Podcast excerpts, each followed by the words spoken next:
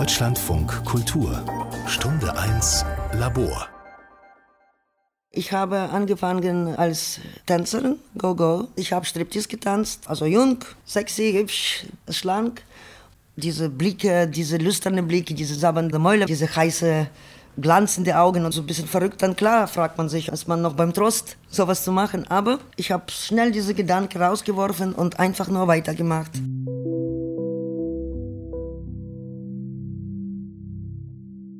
Ich heiße Eva und bin Sexarbeiterin. Ich komme zur Kurfürstenstraße, um etwas Geld zu verdienen, so Lebensunterhalt zu bestreiten.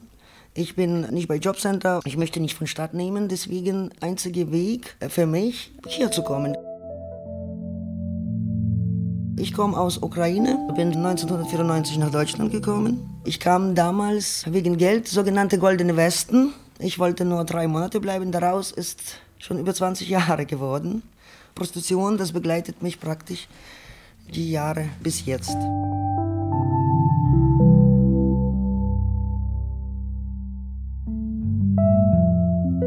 Ich sah das zu damaliger Zeit als einzige Möglichkeit, an die Summe ranzukommen, die ich damals gebraucht habe, um einfach meine Schulden zu begleichen.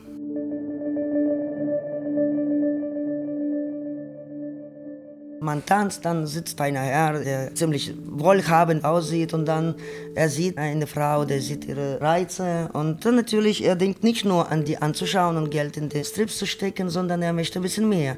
Dann fragt er, ja, hättest du mal vielleicht Lust auf was mehr jetzt, ich sage Oralverkehr und so weiter. Und dann, wenn er sagt, okay, ich bezahle dir dafür doppelt so viel, wie jetzt du tanzt zwei, drei Stunden lang, dann sagt man doch ja.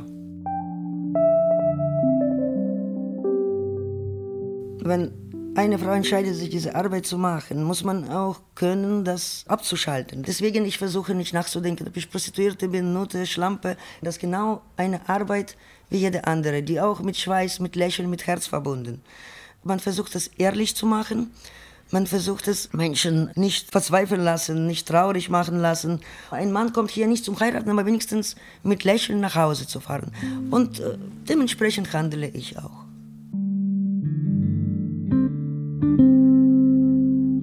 Diese Einstellung sollte, eigentlich sollte man haben, wenn man schon entscheidet, sich diese Arbeit zu machen.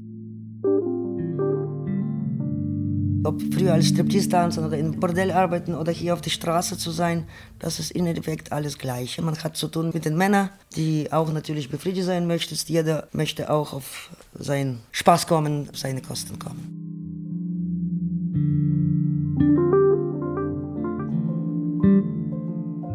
Ich stehe auf und wenn der Portemonnaie schreit, dann ziehe ich mich an und dann komme ich hier auf die Kurfürstenstraße.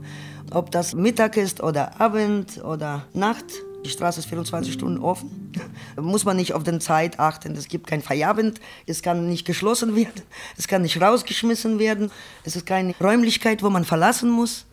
Man kommt einfach hier und versucht, sein Ding durchzuziehen.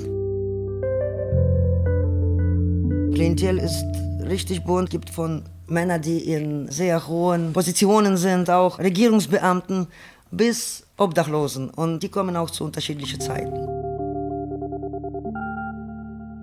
Kurfürstenstraße, das ist nicht nur eine schlimme Straße, eine verrufene Straße, nein, das ist auch Chance und vielleicht letzte Möglichkeit für einige Menschen wirklich würdevoll zu leben oder zu überleben. Und deswegen kam ich auch hier. Insofern jetzt man keine Zuhälter hat und man arbeitet für sich alleine, ist man auf niemanden angewiesen. Man kann kommen, wann man möchte, gehen, wann man möchte. Man muss kein Geld abgeben, wie jetzt in Bordell üblich. Ja. Man muss sich nicht an die Regel halten. Das ist die Vorteile und das Gefährliche ist, dass man schutzlos ist, dass man auf sich allein gestellt ist natürlich.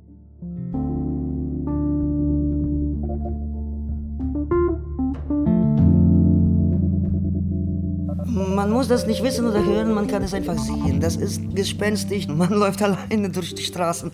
Manchmal, ich komme hier und ich bin praktisch einzige Frau, die jetzt läuft durch diese Gegend. Ich weiß jetzt, weil der Lockdown ist verboten, wir dürfen auch das nicht ausüben. Die Polizei auch hier präsent und wenn eine Frau da ziemlich frech ist und da was macht, direkt vor den Augen, dann natürlich halten sie und sagen, geh mal nach Hause oder es ist verboten, darf man nicht. Aber wenn man jetzt auf jeden Cent eingewiesen, was sollte man machen? Man muss auch hier kommen und versuchen, irgendwie ein bisschen Geld zu verdienen.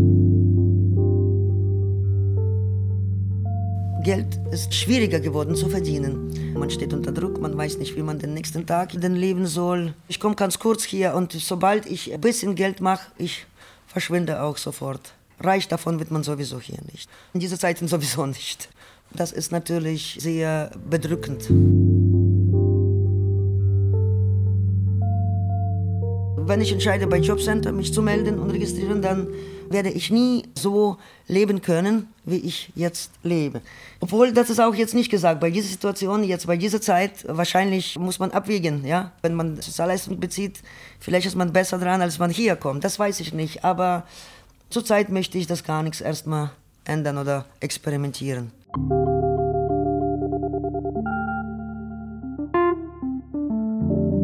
Meine Lage ist sehr unsicher. Ich lebe von heute auf morgen und ich lebe nur davon, was ich hier auch mache. Und ich verdiene hier nur das Nötige, was ich auch ausgebe, um bis nächsten Tag zu überleben.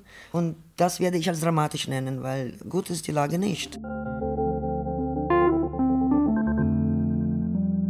Wenn bei Jobcenter ich wäre oder von Staat, ich hätte Geld genommen, das ist ein Minimum, Minimum zum Leben ich möchte auch Freiheit haben, auch wenn nicht Reichtümer haben, auch nicht alles leisten können, aber das haben können, was über Minimumgrenze hinausgeht und darüber selber entscheiden zu können, bestimmen zu können. Diese Freiheit hätte ich gern.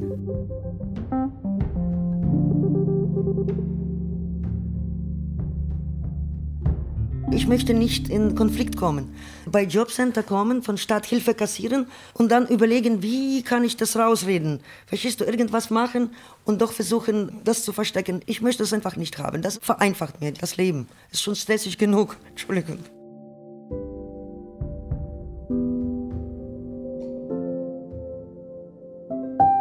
Nein, ich habe keine Angst. Meine Mutter, die war in Partei, die war Kommunistin. Meine Oma, die war sehr gläubiger Mensch. Ich wurde als Kind immer zur Kirche genommen. Was nutzt mir, wenn ich jetzt sitzen werde und Angst haben werde, darüber nachdenken, oh, was passiert, wenn ich mich morgen anstecke und was, wenn nicht?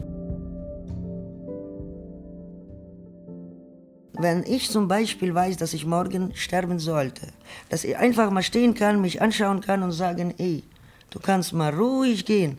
Du musst hier nicht vermissen, du hast nichts falsch gemacht, du hast niemanden verletzt. Keiner hat wegen dir geweint oder dich verflucht.